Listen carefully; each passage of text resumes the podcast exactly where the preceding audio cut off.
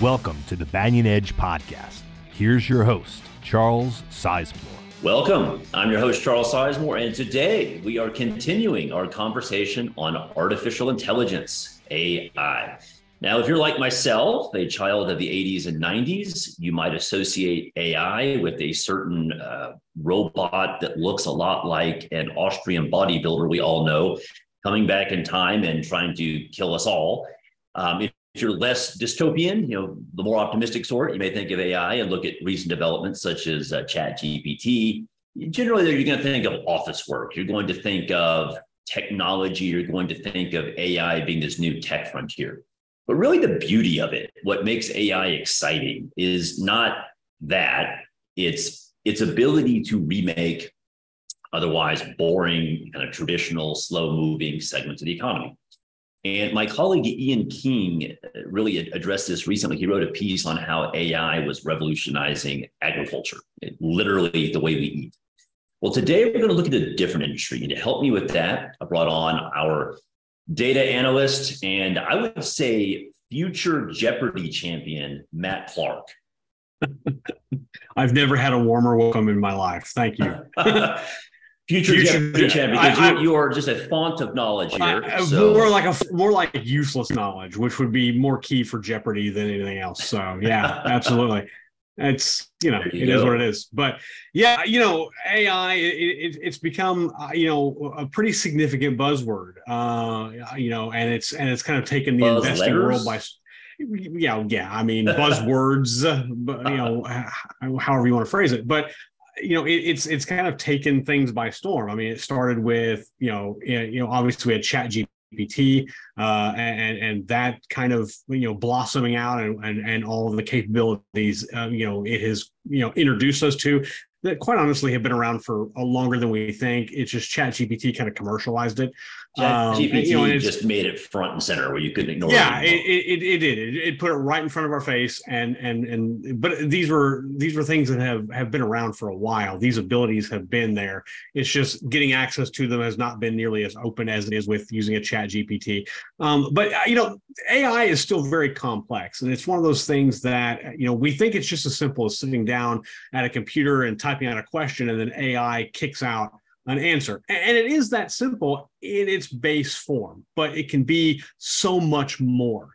And you know, I always, you know, you read all these things about how AI is going to start taking jobs, things like that. This is the same thing we heard with automation, factory automation, which is kind of, if you think about it and connect the dots, is kind of an earlier form of AI, but uh, using robot programmers and, and PLC programmers and things like that to make these robots dance and do work on a, a factory floor. Um, you know, that was and it did kill was, jobs, by the way. It did destroy jobs, but it, then it created it, better jobs. Exactly, and that's and that's that, that's kind of the context we have to look at this. Is that it's not necessarily that it's doing away with jobs. It is. It's doing away with with jobs that are that deal with the mundane, and is creating jobs that may that kind of force us into to be more cerebral, if you will, um, because just like with robots on an automation on, on a factory floor, AI does not work well without some form of human interaction.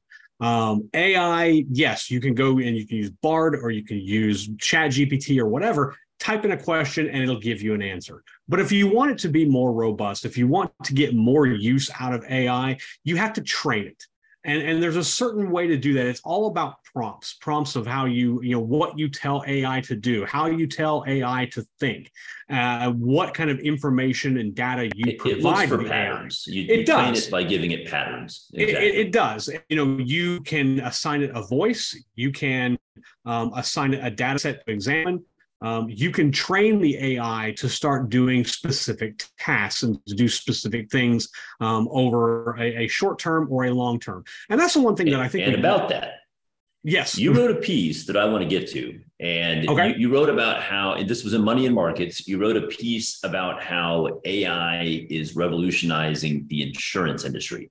Now, it insurance is. is. old. Insurance, as we know it today, actually started in a London coffee shop, and I believe the 1600s, you know, Lloyd's yes. of London. Yes. So this is a very old, sleepy industry. There's always been inputs. And let's think about life insurance, for example. When you apply for life insurance, They look at your age, they look at your sex, they look at your profession, they look at, in some cases, your medical history. Are you a smoker? Um, are you a joker? Are you a midnight toker? Whatever. They, they, they, they go through and they ask questions and then they assign probabilities uh, of you know, basically when you're going to die, right? And that's how they price out your your policy. So insurance has always kind of been based on inputs like that. Now looking at more, and we're looking at a more sophisticated way to do this. So, so why don't you walk me through that? Sure. Uh, and first, before I start, I do appreciate the Steve Miller reference in, in, in, the video. I think that's that's awesome. Anytime you can drop that in, um, that is great. The one thing about the insurance industry is that uh, you know anyone who's dealt with insurance, whether it's property and casualty or life or anything like that, the one thing you will learn very quickly is it is extremely inefficient. Um, meaning there are checks, double checks, balances, rebalances in order to you know determine what your risk is for you know auto or property and casualty, uh, life insurance, whatever. There are and, in there an, an inane amount of redundancies. Um, so you know you you have an industry here that is extremely profitable. I mean, the insurance industry, the insurance sector of the, of, of the market is, extremely valuable. Um, fun fact: Warren Buffett is a billionaire because of insurance. He's not a billionaire is. because he's a good stock. He is a good stock picker, of course, yeah. but he is a billionaire because of his successful use of insurance. Berkshire Hathaway is one of the largest insurance underwriters in the world. Um, exactly. So I mean, you know, you, you don't. Uh, uh, you, that's that's that's where the money's made for for him. You know, obviously, you're right. You know, he, he picks stocks well. But to, to get back to it, I, you know, so obviously you have an industry that is extremely inefficient. Um, you know, it takes um, you know months sometimes to process claims. It takes um, months to process uh, uh you know policies, things like that. So what can be done here is is is that you know they can start utilizing artificial intelligence to start eliminating some of these redundancies to start making things more efficient and to really streamline the overall industry. Now i'm not in insurance. I don't work in insurance. I've only dealt with insurance companies so that is the extent of, of, of what i know. But everything from you know, filing a claim, getting a resolution of that claim, whether you know that's a good resolution or bad resolution, um, you know, accepting or appealing decisions, things like that. It takes a lot of time and a lot of back and forth. Well, you right? also assume that because AI is based on essentially uh, pattern recognition, you know, uh, identifying trends, identifying patterns. This would be instrumental in under in in finding insurance fraud so if you if you train the AI to look for certain flags for insurance fraud, it's going to be wildly effective, more effective than any human in detecting fraud. You know, did you set your house on fire to collect the check? Did you, I don't know, did you lie on your application for health insurance? It'll be better, it'll be vastly better at, at detecting things like that. Yeah, I mean, let's not be mistaken. AI is not going to be the finger pointer when it comes to things like identifying fraud. AI is going to be able to point out inconsistencies in information that stand out. And then you're still going to have to have that human element that says, okay, I see that. I either dig deeper or identify, or I identify that as being potential fraud. Um, so let, us not be confused. Until they create AI Robocop who will then investigate in person you're going to lean on Skynet and the Detroit Police Department, RoboCop this entire episode, aren't you? I, I really am. I, am I'm, I'm I appear to be missing the 1980s, but anyway, it, it's it's fine. They're they'll run a Terminator marathon for you on some channel, and you'll be able to kind of catch up. Um, but but yeah, so so again, I, you know, the the overall fear of AI is going to take over, robots are going to take our job. Um, no, that, that's not the case at all. First off, it's going to create better jobs, more interactive jobs, and ones require um, a different skill set, but ones but that it will help us do our existing jobs better. Absolutely, and and and and insurance is, is, the same thing. And so you know there is a a kind of an unknown. Um, I don't I don't want to say you know sector of the insurance industry, but it, there is um, you know insurance companies continue to work on using technology to improve their overall efficiencies. And you know, th- there's actually an effort that it's called. It's called um, insurance distribution. And what this does is it focuses on uh, the overall insurance model, all the way from opening communications with claims to automating pro- uh, automating automating processes and claims, things like that. It's kind of a start to finish type of a look uh, at the insurance industry, and then trying to utilize technology um, to make it better or to make it more efficient, to make it more reliable. Um, and, and, and this particular sector of the market in the U.S. has seen strong growth since about 2017. From 2017, um, the distribution market for insurance was valued at just about 135.8 billion dollars. Um, by 2026, um, that market is going to be valued at about 261.6 billion dollars. So right around a 36% jump, uh, or I'm a 36% jump from 2022 last year, where it was about 195 billion to 261.6 billion. So, but going all the way back, it has seen a steady uh, stream of growth in the sector, meaning that there is more interest in this. Um, there are more companies becoming involved, and they are developing better products to do so. Um, so, you know, they don't really, but the, these these projections that, that, that I see and that I share in the article don't necessarily incorporate what AI brings to the table because um, you know these projections were done um, last year before kind of AI took hold. Um, so there is a company in particular that I highlight in the piece um, that uh, does provide software solutions to the insurance industry, and it is incorporating AI into that software.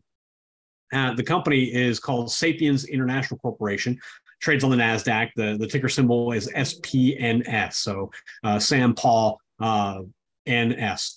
Um, I forgot my my phonetic uh, alphabet there for a second. It, it, I bounce between one or the other, and it's when I talk to Mike Carr, I use the military alphabet. When I talk to everyone else, I use something else, so it just gets confusing for me. But anyway, so it's basically it's an Israeli company, like I said, um, and it has recently announced a partnership with Microsoft that's going to integrate AI into its software. So, you know, Microsoft has come out, um, has utilized ChatGPT. Yeah, they were uh, one of the early backers of ChatGPT. They were. They, sure. were they, they, they, integrated it into Bing, you know, that their their competitor correct. to Google, et cetera. Correct. Mm-hmm. Um, and and they invested you know billions of dollars in, into this technology, um, and now they have taken that investment and turned it into an asset to themselves to use for Bing and, and the like. Um, so what Sapiens is doing is they're using that technology from Microsoft along with the Microsoft Azure um, products product suite um, to build out a suite of, of insurance related uh, technology um, that can lean heavy into AI to help with the sufficiency process. It's one of the first companies uh, that I could find um, that has that, that, has kind of taken on this responsibility of, of insurance distribution and, and in, increasing efficiency using technology. Um, and and since that announcement, that announcement was made a couple months ago, the stock has actually been up about twenty percent um, based on a lot on that partnership. Um, and uh, you know, and it's it's only going continue to go up. And so, utilizing that piece of news and information, I then kind of cross referenced our Green Zone power rating system uh, that you can use on moneyandmarkets.com. That was going to be my next question. So there, you guys take a very quant, you and Adam O'Dell take a very quantitative approach to to the stock selection process, mm-hmm. and you're, you're that Green Zone rating system, that stock power rating system, is what you use to to to that's what you use to, to pick apart a stock. Absolutely, so, so, yeah, yeah. I mean, but basically, the, the rating system, if you're not familiar with it, it, it looks at six uh, different factors: three fundamental and three price based. Price based on the price based side, you have momentum, you have size, which would be market cap, and volatility. And then on the fundamental side, you have the value of the stock, which includes like its P ratios, PS ratio, uh, PCD, uh, PBV, and then you have quality, which would be its return on margins, and its growth, which would be like sales and EPS growth. Now, there's much more that goes into it than that, but on the surface, that's kind of the over, uh, overarching look at it. And takes those six factors, provides ratings on each one of those factors based on all the different metrics, and then it assigns an overall score. And what we look for is it's easy to identify a trend. It's easy to identify um, you know, a high rising stock in the market or a low falling stock in the market. The question is, is how do you confirm that? And uh, you know, I spend every day in Mike Carr's trade room, which if you haven't been a part of that, I definitely encourage you to do so. Um, but uh, you know, a lot of it we talk about is confirmation, and not necessarily confirmation bias, but confirming what we see. You always want to have something that backs up what you see on a chart or in a news sure article. It's not just anecdotal. Exactly. So I'll look for a trend And then what I'll do is then I'll do a deeper dive. And once I pinpoint, you know, two, three companies within this trend that have the potential to capitalize on trend, I then turn to the Green Zone Power Rating System to tell what does it tell me? What does it tell me about the fundamentals of the of the company? What does it tell me about the price metrics uh, of the stock itself? And from there, you can usually whittle down a list of three, five, ten down to two or three really strong investments or investments that you should probably stay away from. So, well, and so let, let me ask. So, I know that anything that rates a 60 or higher in the composite score is considered bullish. Mm-hmm. Anything that rates 80 or higher is considered strong bullish mm-hmm. based on Adam's historical work, mm-hmm. et cetera. Uh, you, you found that stocks that rate strong bullish tend to out outperform the market by a factor of about three to one. Correct. So, how how does this stock rate? Uh, overall, as I, when I wrote the piece, the stock uh, rated an 89, which would make it a strong, a bullish, strong stock for us.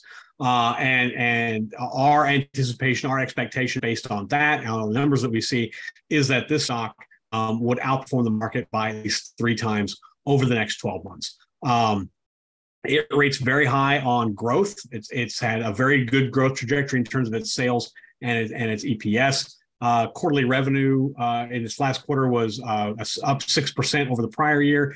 Uh, gross profit was up 7.5% from the same quarter a year ago. Uh, 100 basis point uh, increase in operating margin uh, 14.2% jump so in operating for, for income. For the layman out there that doesn't know what that means, it means the company is getting more profitable as it's they go. making more money, making more money. Well, not just making more money, and, but like and, making higher percentages. Like their, their let, profit margins getting better. You got to let me finish, Charles. I was going to jump right into that. But yes, hey, this is my show. I'll interrupt you. I, I know, I know, I know, it, I know. But yeah, that I mean, when you look at margins, that's exactly what we're talking about. We're talking about not only how much money is the company bringing in, but how much of that is pure profit. So when you see numbers like gross profit, um, operating margin increases, things like that, it is that's exactly what it means. Is that this company is making more money, but it's also spending less and making more profit, and that's what you like to see. That's a fundamental that as an investor that you want you want to see a company that is uh, improving its balance and, and and Sapiens is doing that, um, and, and, to to a good degree. Now, since those quarterly numbers came out, um, the stock uh, has started to climb. You know, have a nice climb, as I said. Uh, you know, up about twenty or so percent um, uh, since its partnership with with with Microsoft. Rather, um, over the year, uh, over the last year, it's up about ten percent. Doesn't seem like a whole lot, but considering the sector that it's in and how badly beaten down tech has been in probably uh, nine of the last 12 months, um, yeah. that's actually not bad. And when you compare it with its peers, um, you know, it's in the finance software sector uh, of the market, uh, and and that particular sector down 6% over the last 12 months, whereas Sapiens is up almost 10%. So you see a pretty uh, wide ranging difference in terms of uh, average stock price compared to Sapiens stock price. Um, from the 52 week low of the stock in November of 22, the stock's up 50.3% um, to where it is as I, as I wrote the article. I think it's gone even higher since then. So we see a lot of good momentum. And that's the other thing that we look for that Adam and I uh, really focus on. And that is looking for stocks that are already in a confirmed uptrend. It's very easy to say buy the dip. I don't prescribe to that simply because you never know where the dip stops. So well, yeah, if you buy buying the dip can turn into attempting to catch a falling knife. Exactly. So that's this is one of the reasons why I really like your stock rating system because you incorporate momentum with also with growth, value, et cetera. An ideal stock is going to rate fairly well on value, meaning it's not expensive, but also rate well on momentum, meaning it's a cheap stock that's trending higher. That's Correct. And the ideal universe. Right, and and and also, you know, we will also want to look at that momentum because, uh, like you said, yeah, it can turn into catching a falling knife. If you uh, see a stock that's on a j- downward trajectory, you buy here. What's to say the stock doesn't continue to go down here? And even if you are, are in a buy and hold portfolio or something like that, you still have that much more to make up before you see a profit. Whereas if you see something that's already in a confirmed uptrend, then there's a much higher likelihood that You're stock is going to continue to rise. tide. Exactly. Yeah, exactly. Yep. And so that's when when I see a chart like and and, and again I, I don't want to confuse. I don't recommend stocks based on what a chart looks like. I think that's kind of silly, which is why the green zone rating system, uh, the green zone power rating system becomes even more valuable because looking at a chart is great, but you really want to be able to do a little bit deeper dive in that before you decide to invest your money. Um, so if you look at a stock, I, I could pull 50 charts today and they all look great. They all look great. They all look like buys. And I would bet that probably only 10 of them would be vi- viable uh, ones that you want to buy and have in your portfolio. The other 40 would be ones you probably want to stay away from. So, you know, looking for that confirmed uptrend, that's what made this this even more attractive. In addition to um, its strong score on the Green Zone Power Rating System. So the bottom line here is that you know AI is everywhere. We we see it everywhere. We we know it's out there. Um, it's only going to get bigger. Its commercial use is only going to expand. Um, but I think where to find profit here is not to invest in Chat GPT or to invest in Microsoft or Amazon or, or Google. Or I'm not saying those are bad. The last the last Johnny come lately to jump into those five huge tech stocks that are pulling the market higher right now. exactly, exactly. What what you want to do is you want to try to find those disruptors, those companies that are utilizing AI in an unknown or an unrealized way that has a potential to be extremely profitable. So we've identified a very profitable sector of the insurance market, and that is insurance distribution. We have a company that is now partnering with Microsoft to utilize AI in its suite of software to help the comp- to help insurance companies become more efficient and this stock also rates very well on our green zone power rating system. So, and it's in a confirmed uptrend. So here we have all the makings of the stock um, that is very, very strong and has the potential to grow legs and really run over the course of the next 12 months, even longer. That's exactly what we like to see. So Matt, tell, tell our viewers where can they find more? Where, where, where can they check out your system? Where, where can they uh, where can they put in their own ticker symbols and play with this themselves? Absolutely. Um, moneyandmarkets.com. So it's all spelled out moneyandmarkets.com. Top right hand corner, you're going to see a search bar. Click the search bar, type in the ticker, and you'll be able to see the rating system as of as it is right now. Um, scroll down a little further. There's some other information there. You see a stock chart that you can kind of manipulate financial information, uh, description of the company, and any research that we published on that particular ticker is also underneath. So um, it's kind of a I will shop. Reiterate: you don't have to be a subscriber to do this. This is completely no, free. You just go to the is. website. It is completely free, and you can actually set up your own watch list and track how stocks are are performing on on the power rating system over time, if you like. I mean, we're and we're also building out um, a lot more capability with, with with the rating system that um, includes you know different lists, uh, uh, different sectors. Um, we've uh, already kind of uh, we launched a, a, a, product as part of Adams Greens Zone Fortunes um, package that you can actually get every stock that rates 40 and below in a list every week, and it's all right there. It's called the Blacklist. Um, and it's all right there. You, you, that for that you have to be a subscriber to Greens Zone Fortunes. Um, but uh, you know, I, I think it's uh, to have that. It's basically a list of stocks that you should either sell out of your portfolio now or stay away from it entirely.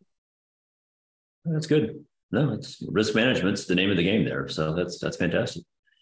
Well, all right, Matt. Thanks for being on today. Uh, you've you've helped me with uh, you've helped me unpack what is a very uh, complex topic. You know, make it simple, make it relatable the overall overarching theme here is AI is changing the world. Uh, until it decides to kill us with assassin robots, this is going to be a force for good. I, I, I, have to. Sorry. I know. I, I know you did. I know you just you just can't help yourself, can you? I just, you just can't. can't. help yourself. But it, until you know it, the beauty of AI, it's changing one sleepy industry after another. And as we discussed today, insurance is is one of those right now undergoing this transformation by AI. So, Matt, thanks again for joining us. You bet.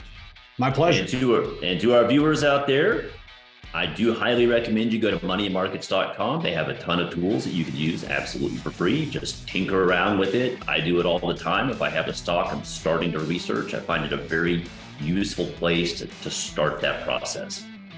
And on that note, we will pick this up next time. Until then, go out and make yourself some money.